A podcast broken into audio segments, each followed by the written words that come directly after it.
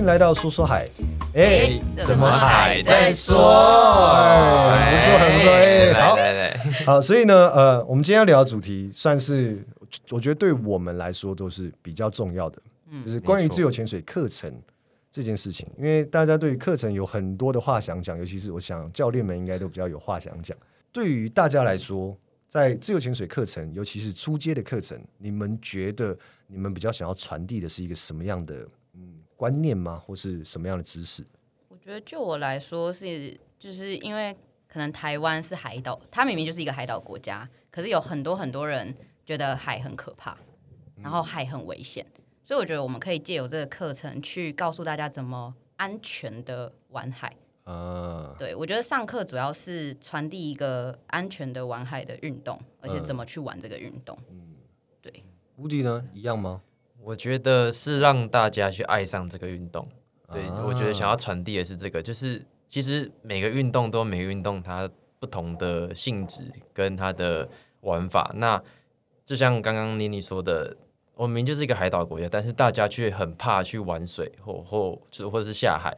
大很多的家长都会觉得这个很危险。那我觉得危不危险是取决于你到底去得到什么样的知识。那我觉得台湾就是很容易被媒体影响。那我觉得这是要透过我们这些教练去传达安全的知识，让他们去觉得自由潜水是一个非常安全然后好玩的一项运动。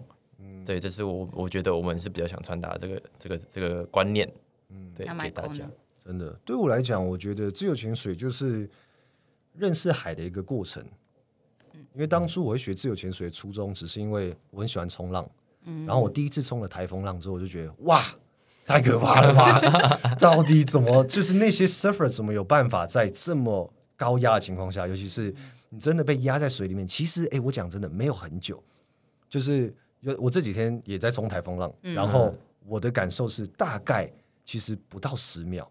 嗯，是十到十二秒之间呢、啊，我觉得就是真的比较大的浪的时候，你被压在下面十到十二秒之间，我觉得对于一个已经上完呃 A two 或是 Wave One 的人来说，这绝对是一个很轻松的闭气时间。嗯嗯，但是你在那个当下会感受到一个压力，就是完蛋了，完蛋了，完蛋了，我要没气了，我要死掉了，嗯、上不来了。上不来了。我觉得是失去方向感，对，失去方向感是一个，对，然后是一个非常大的。再来是那个水把你压在下面的时候的那种感觉，就是你真的是游不上来。嗯，它其实上不来，对，就是没有很深哦，它可能就就两米左右，嗯，但是你怎么游都游不到水面的那种感觉，你被压在下面的感觉，嗯、所以我就觉得哇靠，这也太可怕了吧！这些人他怎么有办法冲这种这种浪？然后我就决定，好，那我要去查一下这些选手们都怎么做。后来发现巴厘岛就是有在专门教这些 pro surfer 怎么样去应对被压在水里的情况，也就是怎么样延长他的闭气时间，然后怎么样让他在水里保持冷静。所以在这情况下，我就觉得哇，OK，自由潜水是一个好像很不错的东西。啊、那刚好那时候我老板他们就要回到台湾，因缘际会的，我就跟他们学到自由潜水，嗯、然后就觉得啊，这是一个很棒的过程。因为对我来讲，有浪我就冲浪嘛，那、嗯、没浪我就潜水。潜水对，嗯、所以这就变一个很好的生活模式。对，所以我就下面都对，我就觉得哎，在这样的情况下，就是我只要有海，我想做什么都可以。嗯，就是不管怎样，我都可以找到适合我自己的事情。所以那时候我就觉得，哦，自由潜水这个东西，好像它可以不只是一个呃，我们学会就好，嗯，它应该是让大家可以更亲近海的一个方式。嗯嗯，对，没有错，对我自己觉得是这样，所以我很喜欢自由潜水，我很享受。但是你说现在像大家这样子在教学过程中，我其实更享受教学的这个过程，嗯，比起我自己出去玩。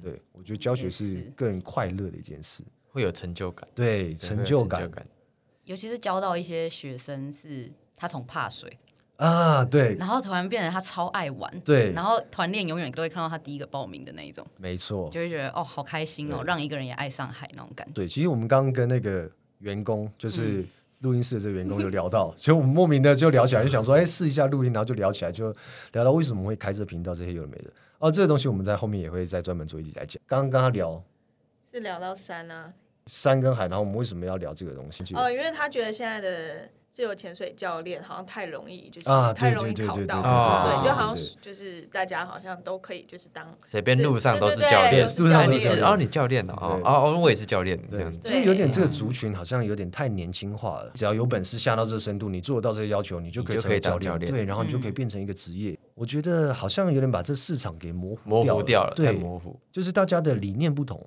但没有不好，但是这个理念就变得有一点点。虽然大家好像因为这样而更喜欢玩水了，可是有一点那种，好像这个事情变得有点太随便了。对，对，我觉得这也是为什么我们会这么想要讨论这个主题的原因，就是自由潜水的课程，它其实涵盖了很多东西。就以我们自己呃 VD 来讲，我们其实没有上很多很多关于自由潜水的背景，嗯，或是很多很多关于自由潜水的理论，在初级的时候。因为其实讲了这么多，大家也不一定真的了解，或是真的吸收进去。因为大家在乎的好像不是这些东西，在初级的时候，所以我们更注重的是大家对于身体的使用，也就是你对生理的了解。然后自由潜水有哪些东西是你需要使用到、需要认识，然后需要避免危险的？嗯，对。所以一开始了解这些，然后有一些技巧方面，就是你知道怎么样基本的使用你的装备，怎么踢蛙鞋，怎么好好用呼吸管。真的遇到状况，面积进水、呼吸管进水的时候，你应该怎么样排除？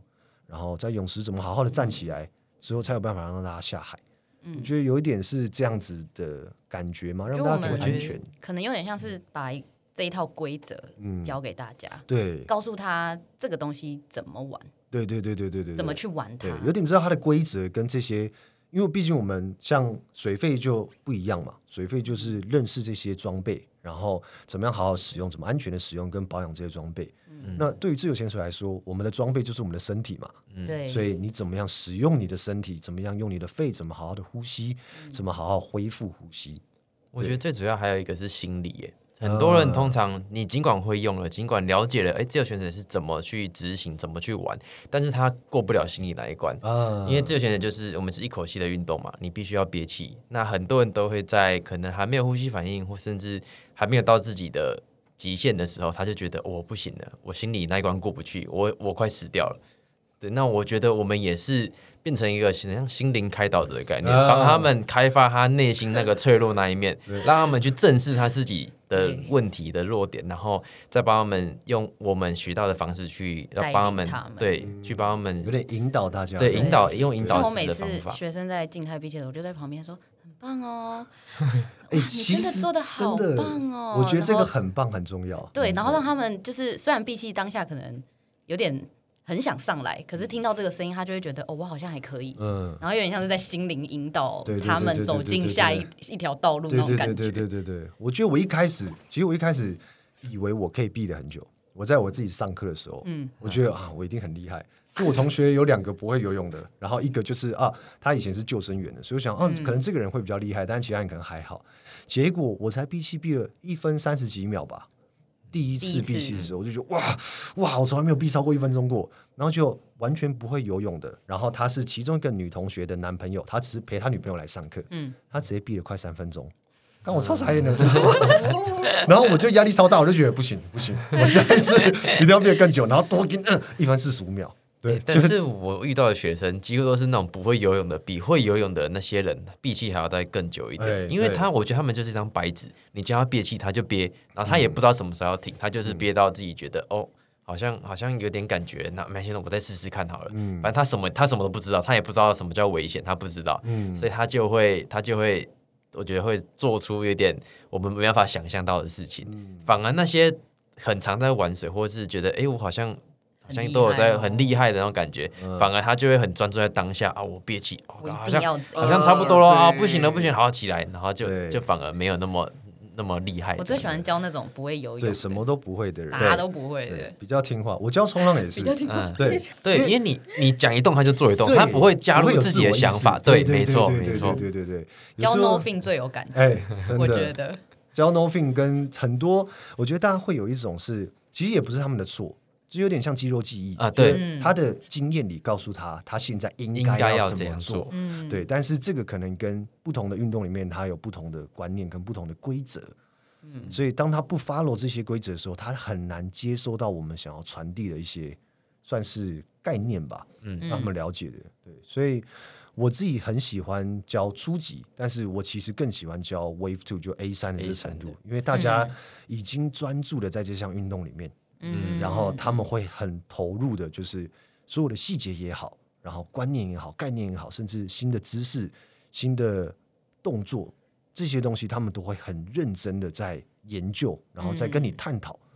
那我觉得探讨这是一个认识这项运动跟认识自己很重要的一环，对。所以我觉得各有各的有趣的地方，然后都还蛮好玩的。OK，那大家还有想要说什么关于课程里面你们带给大家的东西？完了，差不多就这样，差不多，差不多这样。那似乎我们聊的蛮多的。初级来说，好像差不多。初级好像对，初级差不多这样子。好，那我们呃，我们来聊一下比较重要的一个东西，就是为什么我们的课程长短会不一样？为什么有些地方可以两天就把课上完？为什么有些地方要上到这么多天？明明都是初级的课程，可能有点敏感啊，这个部分可能有点敏感。但是我要把墨镜戴上。对，我觉得 我们把声音有点有点变变音这样子，对，不要知道谁谁。但是我觉得这东西其实是一个可以正视的问题，因为比起恶性竞争来讲，我其实更希望是大家良性竞争。我希望大家就是，就像刚刚不是有讲说自由潜水教练很多嘛？对，我觉得我那天就在跟他讲，为什么我们不是所有的教练，就是大家都有一个共同的理念，嗯、然后一起弄一个可能平台啊，或者是一个一个新的系统，对，一个不也不是系统，就是一个就是有点像是整个店大店这样，然后就是北中南都有理念相同的教练啊，然后大家就不会去。怎么讲？就是理念不同，然后教的学生，我们也会就是担心说，哦，这个这个学生被他教出来，呃，就是可能不符合我们喜欢的那个样子。Uh、然后就是为什么不能大家都有一样的理念跟想法去去教学生，或是去设置这个课程？我觉得很难呢，因为超难的。我觉得这除了这有点像是流派的感觉，你知道吗？嗯、大家会有自己的流派，有些人就觉得你要有压力才会有进步。嗯，但有些人会觉得我就是要没有压力，我才能进步。嗯，那学生们其实没有比较的情况下，很难找到适合自己的教练，所以大家其实，在一开始很容易遇到碰壁的状况，或是上完课之后发现，哎，好像自己想象的跟真正学到的东西有点不同。嗯，但我觉得这不是任何人的错。对，我觉得只是刚刚好，你在这个环境、这个时机点，你遇到这样子的系统或者这样子的流派、这样风格的教练，所以。我觉得很难的是让大家统一，可是我觉得志同道合的人会聚在一起，慢慢的开始有像我们这样就属于比较对对，像我们这样是属于比较志同道合。那有些人就是觉得虽然吃力不讨好，但是做的很快乐。我觉得我们现在就处于这个阶段，就是我们在做自己想做的事情。那大家，我相信大部分成为自由潜水教练的人也都是这样子，就会觉得我想要有我自己生活的风格。然后自己生活的模式，所以我成为自由潜水教练，然后去探寻这一切。对，所以对我来说没有好坏。可是如果是恶性竞争，那就是不好。嗯，可是他如果是良性的，也就是。呃，大家都收费变高了，可是大家给出来的东西都更多了，都更有品质，对，更有品质、更扎实了，然后更多、更多，不管是后续的练习也好，然后后续的探讨也好，或是像很多人，像你们也是属于有带旅潜的，嗯，这大家出去一起玩也好，就是更认识这项运动，更喜欢海，或是有些教练会带着学生们去近滩，嗯，或是去近海的这些活动，我觉得都是好的，对，只要你不是哦，只是为了。快速消化学生，然后速食，然后马上的就是销价啊，然后让这个东西的价值下降，我觉得它都是好的，因为其实自由潜水讲真的。大家要珍惜现在看到自由潜水教练，因为大部分自由潜水教练都是养不活自己的，大家都是凭着对，大家都是凭着一股热忱在做这件事情，真的是用爱在做。对，这也这才是这才是为什么就是这族群开始变得年轻，因为只有年轻人才有办法扛得住这种，就是没关系，我还年轻，就我先没关系，我吃白饭。哎，但是不不一样哎，我们可能是属于那种比较热血、比较有想法开。赶自己出来做的，但是其实教练这么多，那其实也有一部分是他其实有自己正职的工作，那他反而是在闲暇之余兼职去做。那我觉得这也有可能是因为就是因为这样子，所以自由潜水变成是一个好像很多人都可以取得的东西，然后每个教出来的东西都不一样。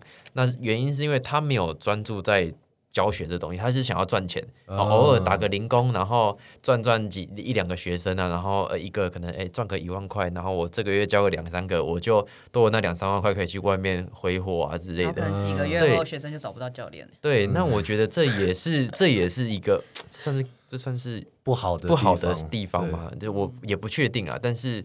呃，也不是说兼职的教练对，我不是说不是不能说他们不好，嗯、但是就可能没有办不会像就是我们可能正职在做那正职教练，我们会专注这么专注在这件事情，然后会想要去探讨很多不一样的，嗯，对。对对，我觉得这有差别，我很认同这一点，嗯，因为像像安东尼，他就是属于一个他。满脑子都是自由潜水，嗯、他无时无刻都在想着要怎么做新的训练，然后有什么东西可以做，嗯、吸收新的知识，这这这真的是很重要的。因为像我觉得我们会想要把这做好，所以我们把课程天数拉长。因为其实我相信，应该九成以上自由潜水教练都认知到一件事情，就是大家没办法在三天之内学完 Wave One 或是 A Two 的课程，因为这基本上是不可能的。早期是可以的，因为早期接触这项运动的人本身不是泳队的啦，就是什么是对打鱼的，已经打鱼两三年的，或是本身就是什么救生员体质的这些人，嗯、本身水性就很好，只是多了一项运动可以做，所以他们选择来学。嗯，所以大家基本上就是只要我会平压了，我就下去了。嗯，以前的深度要求是十六米，哎，对啊，大家是二十二十的在刷，哎，对，我第一堂课就绳子就放到十四米了。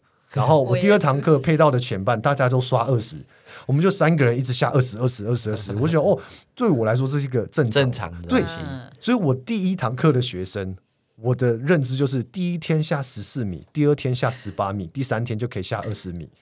然后后来发现非常好，对，然后就发现就是这样，发现大家没办法做到这件事情，大概三米就差不多上来了。然后平均的深度开始不断的在减少，已经开始变成。后面已经会出现很多是呃休闲性质，嗯，可能大家也不是这么会游泳，甚至像我们刚提到会怕水的学生，嗯，他们只是来让自己对让自己认识水，然后不要那么害怕，知道怎么样使用，然后怎么样从事这项运动，所以深度开始就变得没那么重要。其实，嗯，对，所以我其实很 没办法理解，你把课程如果压缩到两天，学生的感受是。什么样的感觉？我看了都觉得我很想哭哎、欸，真的，我看了之后好想落泪哦。我那天就不是有跟你说，就是我们有个学生，因为我们有推荐他背包房嘛，然后他的室友就是隔天也要上海训，可是是别的教练的，他就说他们就是两天的课程，然后早上泳池，下午海训，晚上在泳池，然后隔天在海训海训，这样两天结束。我光想我都觉得我我。我大腿肌要爆掉了。对啊，这个是什么魔鬼训练营啊？好可怕！而且我可以理解是，如果你是中阶或是进阶的课，然后大家在时间不充裕的情况下，密集训练，对你有能力完成，然后做出这样的密集训练、嗯、，OK，、嗯、没办法，有些人就是适合这样子的步调。嗯，但是我觉得以初学来说，哇，一天两潜的海训其实就已经很辛苦了、欸。对，你如果早上卡平压，你下午。平压就能过，不要骗我吧，真的，对吧？大家就算是 Wave Two、Wave 三 Master 的人，你如果说你今天早上卡了，然后你只能下三十，你哦下午哦下午就可以下四十了吗？好强，有可能吗？我破了，对，我觉得这个东西真的，对，怎么可能让学生在这样子的情况下，就是呃海训连着上，加上泳池又是拉着，可能。四五个小时一次把它上完，我觉得哇，这真的，我自己是觉得，我看了觉得很可怜。真的，我都觉得那些学生好可怜。真的，我之前在青年是遇过，就是我在那边，我一个人一天嘎了三堂课，也就是我从早上开始上泳池，然后接着上，总共上了三班的泳池。嗯，就从早上九点就待在泳池，然后一路上到晚上八点多。嗯，然后我旁边呢。就有一个团队，我其实不认识他们啊，但是就那一群学生跟我一起泡在水里面，泡了六个多小时。我想说，哇，什么情况？就是怎么有办法这样子在下面待了六个多小时？然后等于说他们有点，我看他们应该是一天把所有的东西跑完，就是静态闭气也跑完，然后练习贴蛙鞋，练习呼吸管，然后平潜练习，就救援练习做完，然后就哇，就直接这样做完，哇，一直接待六个小时。我不知道，如果是我的话，我能能不能撑得过去？我觉得我不行，我也觉得我好像不行，有点困难。我如果很喜欢这，或者我觉得很好玩，有可能我可以把它做完。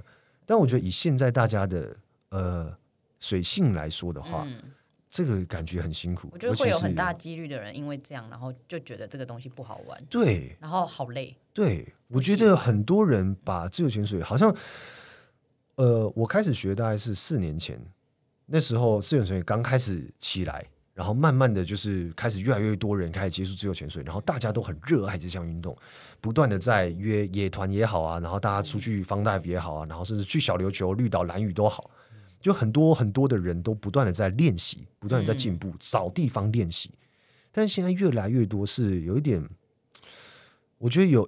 可能有三分之一的人学完就觉得哦好，就我上完课了，就就这样子。对，就是我做了这件事情，嗯、然后我也不管我有没有过，反正太难了，我就是过不了。嗯，对，因为我有个学长，他去上课，然后他不敢相信 Friendsal 是一个可以在一天学会的事情。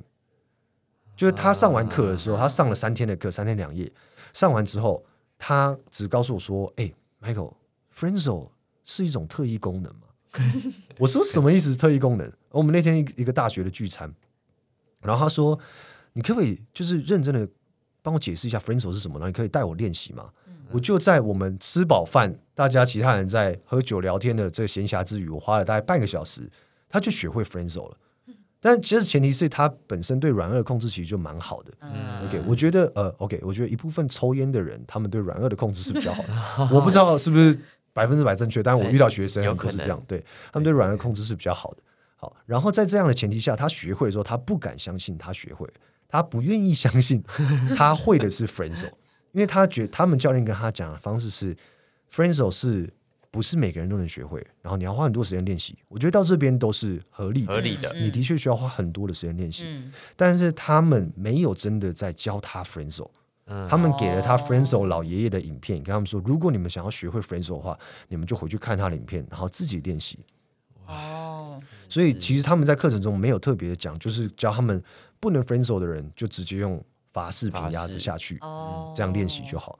所以有一点点，我觉得可能也是大家对于 Friendsal 这些技巧的接收也没有那么完整。嗯，这也不算是教练的错，因为这教练他可能天生就 Friendsal，或是他甚至天生免手。嗯，然后他学的时候，他就只是这样子学，所以他也没有更多的东西可以教给学生。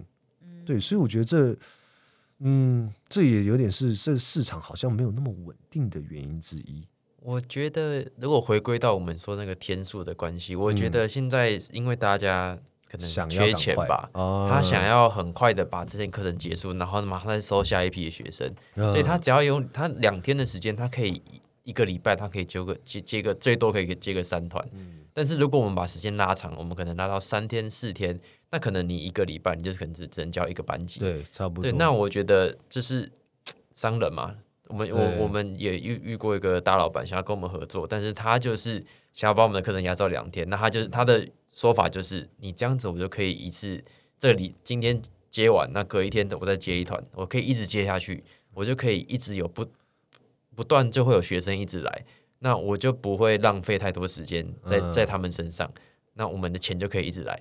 哎，你确定这一段是能讲的吗？这啊，我没有说是谁啊，我没有说是谁啊，我我是怕他认出你们了。他应该不会听 podcast。对，好，没关系，没关系，没关系，这可没关系，这可以之后再继续讨论的东西。哦，所以我觉得自由潜水课程长短真的对于对于大家来说，短的话真的是，如果说大家要快速赚钱。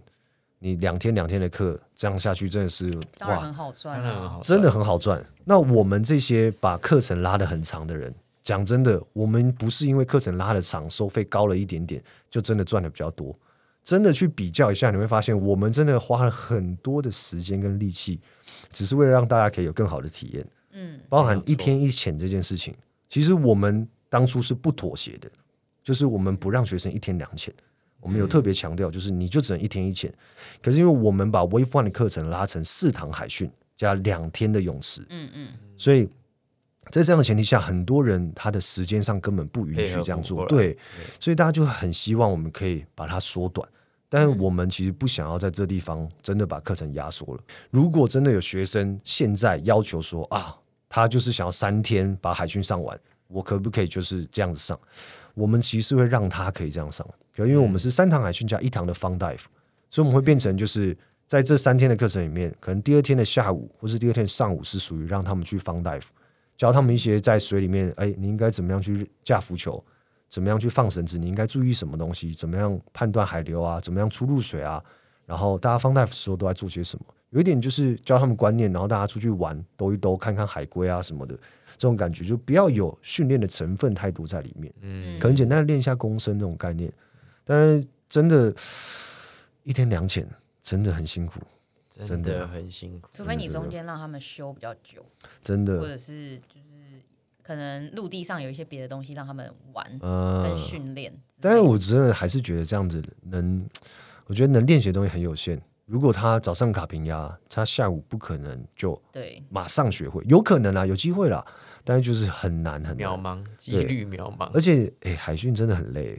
对，就学生以初级来说，对初级的学生来说，海训你泡在海里面两个小时，上上下下，然后又要闭气，又要克服海况，然后你下午还要再面对一样的事情，中午可能防疫还不能脱，因为穿着防疫休息吃饭。对，就热的要死。北部的确是这样子啊，对啊，可能没什么地方可以让你冲洗，不像在小琉球绿岛。对，至少还可以上岸休息睡个觉。对，但是真的真的是没有这种环境让你这样子做。这也是为什么我们其实很推崇大家，其实可以海训去小琉球就去小琉球，花费虽然会高一点啊，但是就是海况跟条件都更好。确实，对，也比较专注啦。就你已经在我们的地方了，你也去不了别的地方，你就是上岸乖乖练习平压。的这种感觉，或是讨论一下，哎，还有什么东西想知道的？对，或是其实来沙福，他你们也会遇到这样子的状况。对对对对对，如果到北海岸的话，工商一下，对，欢迎去沙福找我们乌迪跟妮妮教练。对，因为我觉得我们之所以坐在一起，就是因为我们的理念比较相近。嗯，所以在这样的情况下，大家都有想要传递给学生的。有些人其实就是想要带学生认识海，然后多一点玩乐。Fun Dive 也好，然后导潜也好，出去玩也好，那我们可能是属于呃 VD，可能是属于比较多训练，嗯，希望你把基础都打好。可能对大家来说很无聊，就是为什么我要游泳的这种感觉。嗯、可是基础打好真的很重要，没错。那沙福可能就是训练跟 Fun Dive 都有，对，就两种都有，让大家也可以轻松的玩，但是认真训练的时候还是要认真训练。主要是让你体验啊，了解这个运动。嗯、那当然中间还是会有一些。呃，一点点的魔鬼训练，哦，让你让你去 让你去了解了解自己的身体。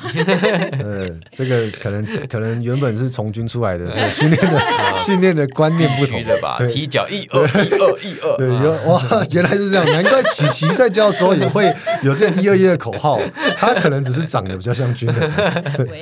对，OK，好，那我想要呃顺便聊一下，就是很多人会觉得。训练跟练习收费太贵这件事情啊，这个东西其实蛮戳到我心坎里面的。对，就是好像大家有一点把自由潜水教练，可能是因为自由潜水教练现在满街跑，所以好像觉得这个价值没有那么高，或是大家觉得哦，反正我去泳池我自己也可以去，或是我去海里我也可以。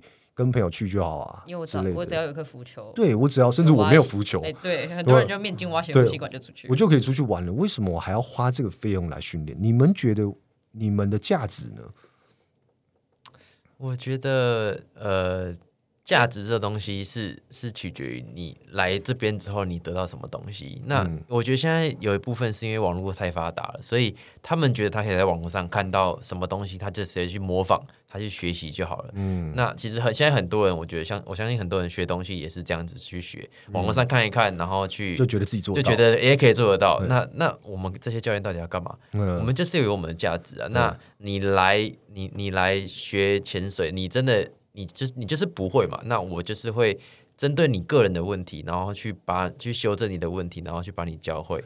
嗯，那我觉得这是这这是我们这就是我们的价值的价值的存在。我们简单的说一下，这个你们花了多少时间考到教练？从你开始接触自由潜水到你真的考到教练，我花了大概两年半。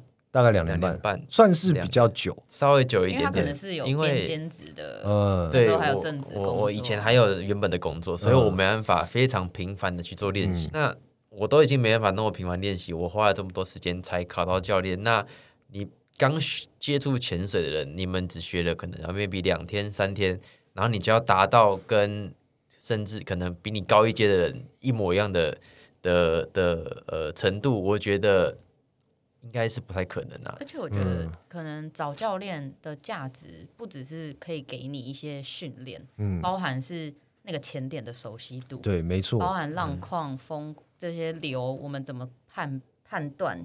去看这些东西，是你一个上三天课了解海的人，可能没有办法判断。没有错，我自己觉得在海训这一块，我其实很执着的，就是大家其实应该要找教练。嗯，你花的这个钱，其实不只是确保你能学到东西以外，也确保你的安全。这其实也是为什么我们很坚持，就是最多一个带三个学生。嗯嗯。因为带的更多，其实我们根本消化不了。到对，你看不到，然后你也没办法真的给他什么，那这时间就这样过了。要么就是大家泡在水四个小时嘛，嗯、对吧？我更多的时间待在水，我才可以给你更多的东西。嗯、不然就是大家只有两个小时，然后其实很多人根本什么都没练习到。对啊。而且下海其实大家会觉得啊，教练海训一堂我们 VD 是收一千六，嗯，哇，海训一堂两个小时，然后我就花花一千六百块，那。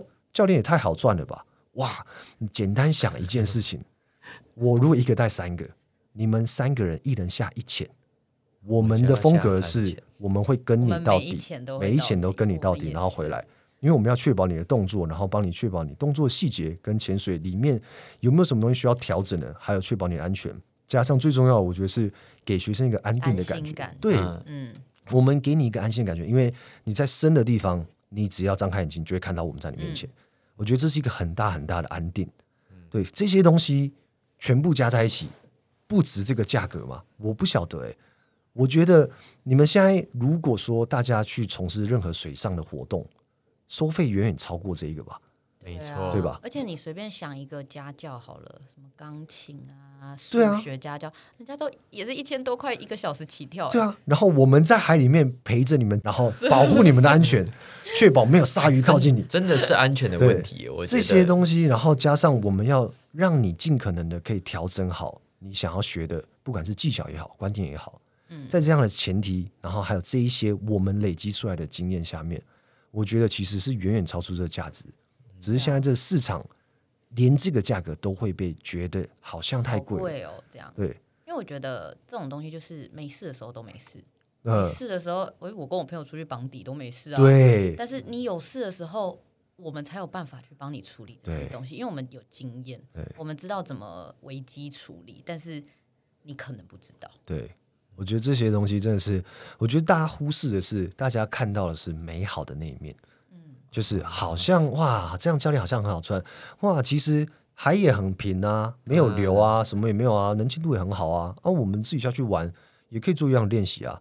但是你今天如果只是单纯的请一个学长或学姐帮你看好了，他可能是高你一阶，甚至高你两阶，由他们来帮你看你的动作好不好，然后你有什么需要调整？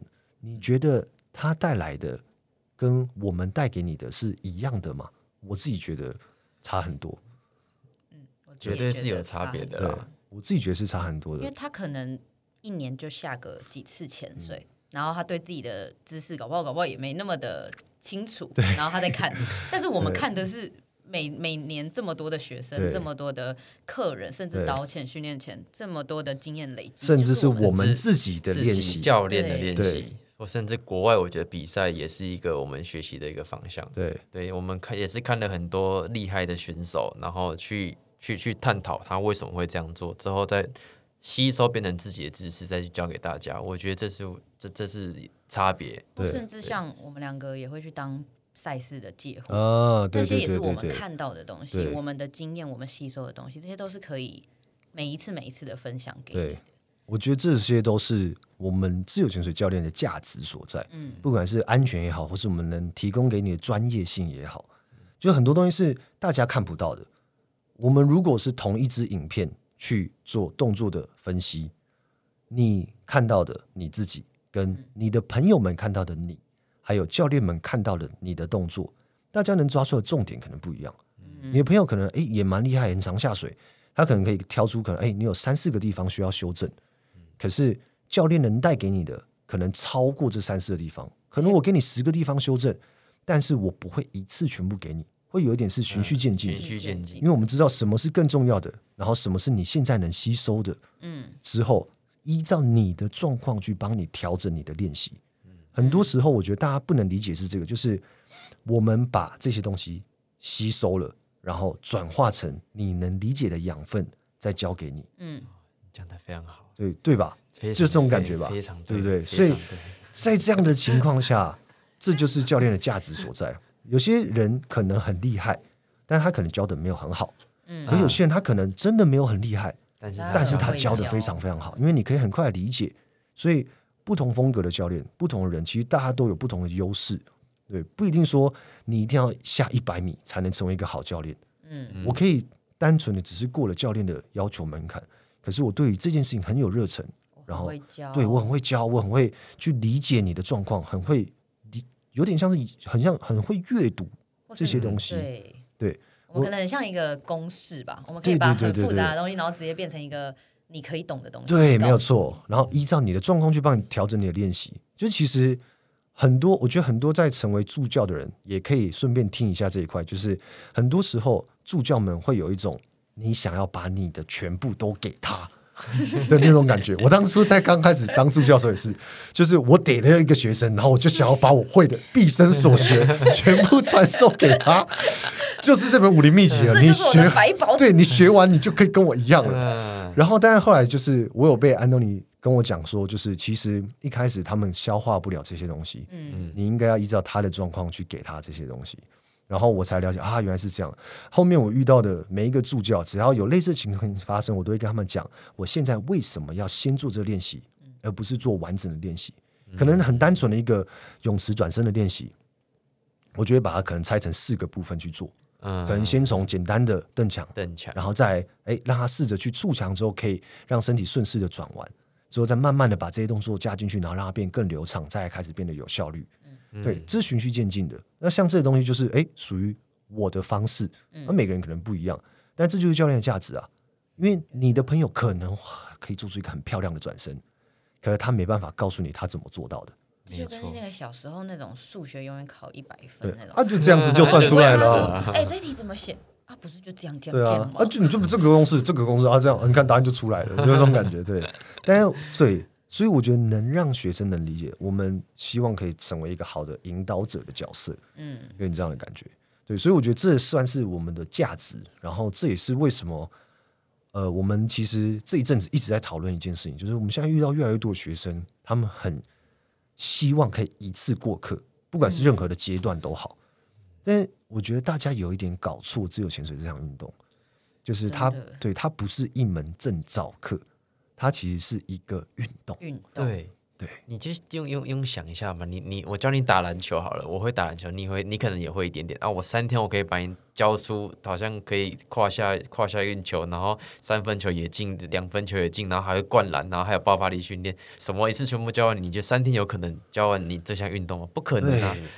对你篮球是大家有一直都知道的事情，或甚至好足球好了，什么东西都是有很多运动都是大家明明就知道的事情，但是你有可能三天就把它学会，不可能啊，没办法，对，对啊。我们每次都跟学生说，就是你来不要把它当做是来考一个证照，就是你应该是要把它当一个运动，然后你今天是来学习怎么玩这个运动的，然后来体验一个新的东西。嗯、所以后续有什么团练啊、海洋训练啊什么的，这些才是你每一次每一次回来就是一直去玩这项运动，嗯、然后再慢慢的进步。对，应该是要有这样子的心态。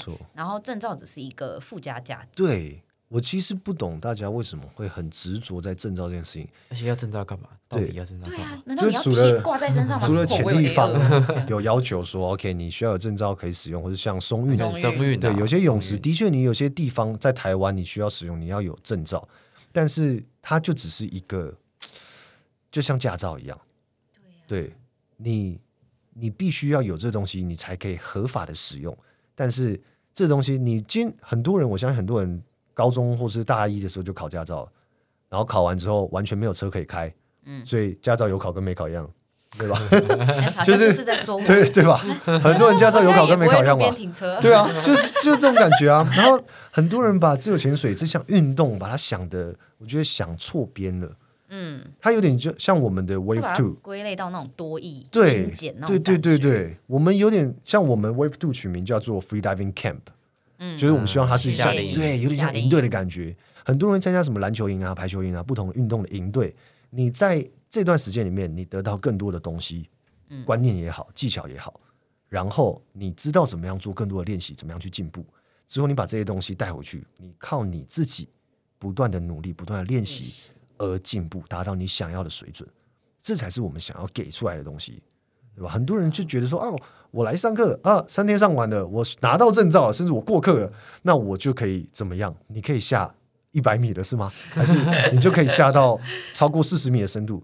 深度真的没有这么重要，就是你能安全的从事这项运动，然后你对你不断的去做，不断的练习，然后变得更好，然后你爱上这项运动，没错，这才是重要的。没错，没错，而不是说你真的啊，我三天顾客就比三天没顾客很厉害，或是哎，我一次就顾客就比没有一次顾客很厉害。其实我觉得都没有。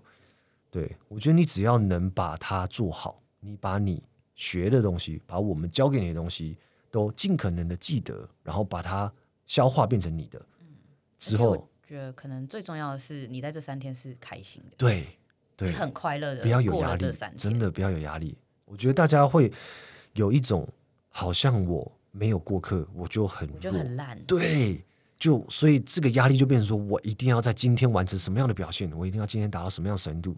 但其实真的没有，我们一点都不希望看到大家有压力的样子。我觉得我在是可能上前面证照的时候，我也有这样子的，就是这样子的心态，呃，想要做的很好。对，因为大家身边的人就是这样嘛，然后你就会觉得啊，我去上课，我也要拿到证照，嗯，我也要。拿着证照回家啊啊！拿着证照回家，教育的问题，从小就是用用分数来评断一个人，哎，很合理耶，这很合理耶。所以长大之后，你也会拿东西来评断我到底是好还是不好。好像没有拿到证照就一无所获。对我，我花的这几天就是没没没必要。哇，哎，对耶，其实很合理耶。那如果让学生，就是如果你。每次上课你都写一个什么训练笔记，那不就是你的东西吗？欸、没错，这东西我觉得这东西非常非常重要。我其实一直有在跟学生说，尤其是 Wave Two 开始的学生，嗯、开始有想要往上的对你们，尤其是如果可以，其实 Wave One 很难啊，我有讲，但是大部分人都好像没有听到一样。对，但是从 Wave Two 开始，你们应该是你的所有训练都要被记录下来。嗯，因为你哪一天可能会碰到类似的状况，可是你忘记你其实发生过，然后你也解决过了。嗯。你有这些东西，你会知道你怎么样走过来的，然后对你怎么处理的，你怎么进步的。这对于你分享给你的学弟妹们，或是你的朋友们，想要进步的人们，都是很好很好的东西。对，这个 podcast 也是。其实我觉得这就是在分享。我其实之前像之前有呃，我们教练班的学生，就是会来跟课当助教，这样就学怎么样教课啊，怎么样安排课程。然后我每一次都讲超多的。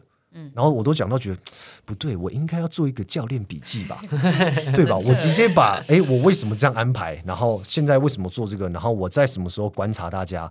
像是我会让大家先游泳热身的时候，我会先看一下谁的对谁的状况比较好，然后谁在什么动作上，谁知道怎么抱水，谁的水感怎么样，嗯、然后去安排他后面应该要注意些什么东西。脑中安排他等一下要干。对对对对对，所以我觉得这个东西哎，好像其实可以做成一个教练笔记，然后分享给这些。正想要成为教练的人，这很难呢、欸。其实有点多了，对啊，对，有点太多，太细节了。我觉得这样就跟像把把做一个你的复制人一样，对对对对对对。但其实我我想一个东西还蛮不错的，就是我希望可以做一个有点像是影片解析。嗯，像我们每一次上课的时候，我们在深度都会把大家就是每一个项目可能会录一浅，嗯，然后让他们可以回来检讨一下，然后看一下自己的动作。但我觉得这东西其实像。我们能看的东西可能比别人多一点，嗯，所以如果我可以把这些东西分享出来，也就是，哎，这个人在这个地方我看到了什么，然后他应该怎么调整，然后分享出来，越多人看到，你就有越多的经验，你就不用说我上课的时候还需要跟着三四个助教，然后跟我一起下，然后知道我在讲什么，然后知道我看到什么，因为他们可以直接从这些影片学到啊，原来这地方可以这样判断，啊，这地方原来要这样注意，嗯，这样的，因为像就是我我有意识到是我跟琪琪。在上课的时候，其实我们第一时间注意到的东西会不一样。就是我们、啊、对我们在下潜过程中，我们其实第一时间会注意到的东西是不一样。但我可以理解是，是因为我们通常会同一批学员带四天，所以他可能前两天或者前几天有看过他的动作，他觉得这个是比较优先需要调整的。然后在我可能只是某一显看到他，然后哎，我听到他讲，我觉得哎，哦，他怎么是调整这个东西？嗯，有点这样的感觉。所以我们其实也都会讨论这些东西。对，所以我觉得啊，好像可以把它做成一个这个。有点像是就就是一个教练笔记，不管是书面的也好，影片的也好，去跟大家分享这种东西。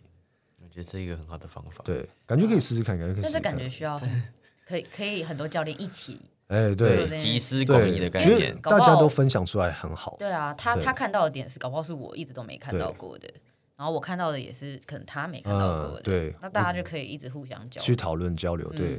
所以这个东西，嗯，这个东西我我觉得这也是一个可以考虑的东西，还蛮不错的。前提是要找到志同道合的人。哎，没有错，没有错。所以我觉得这东西其实有太多东西可以讲。我们今天这主题，其实我们其实已经聊蛮久了，我们已经聊了好像快一个快一个小时，快一个小时，然后好像才两聊两三个 topic。对，但是其实没有关系，大家不用太紧张，因为我们在关于自由潜水课程的这个 topic，我们可能还会再讲，可能两集、一集或两集。嗯，因为我觉得有很多东西是可以去。深入探讨的，就包含很多，不管是课后练习也好，课后训练也好，然后我们其实怎么样成为自由潜水教练的，然后我们支撑我们活下去的热忱，这些东西，我觉得都对，其实应该让大家知道一下，才会知道为什么就是自由潜水教练真的没有大家想象的这么轻松。我们是因为很喜欢，然后我们很希望大家也喜欢，所以我们才在做这件事情，在传递爱。对那天遇到一个演员吗？他要演就是水费教练这样，嗯、然后女生，然后他就在问我说，就是做这行到底女生有什么样子的，就是你知道问题，或者是比较。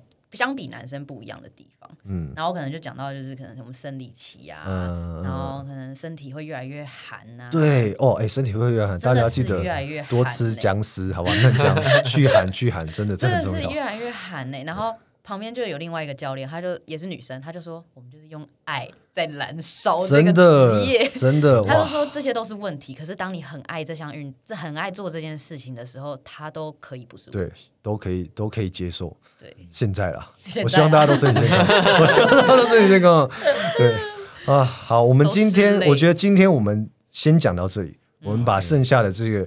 心酸的部分，我们也可能可以把它分享成一集。换另一集。哎，我讲真的，自由潜水教练有太多心酸的地方了，太多了。对，很多我们默默流泪的时刻是大家没有办法注意到的，因为我们都泡在海水里面。对，但是对，我觉得这些东西是可以分享出来，让大家知道，就是其实我们真的很认真的在做这件事情。嗯，对，我也觉得大部分的教练都很认真在做这件事情，没有爱真的支撑不下去，真的，真的，真的。OK，好，那我们今天这一集就先大概到这边结束。OK，然后如果大家还有想知道什么之后，可以跟我们讲，然后我们会尽可能的挑出一些哎，我们都很想要讨论的问题跟大家分享。然后其实我们私讯我们，对，欢迎来私讯我们，或是我们会在我们的线动上面发一些就是发问，让大家可以来提问。